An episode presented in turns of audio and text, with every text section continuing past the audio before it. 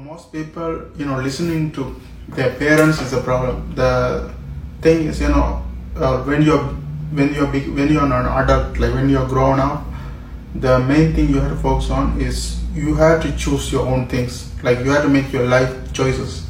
Uh, you have to make choices about your partner, jobs, and uh, the career path you're choosing. Everything has to be you choosing, not them. The reason is, it's only you know what you're interested in, what makes you happy, and all those kind of things. But your parents, uh, more specifically South Asian, I don't know, like it, it actually all over the world, um, they see you as a property and they want you to marry the person they saw. They they want you to get the uh, profession they like. So they don't they're not actually caring about yourself as much. Uh, but the thing is, like if you follow them, you're going to resent them later. But you can make a friction for now, then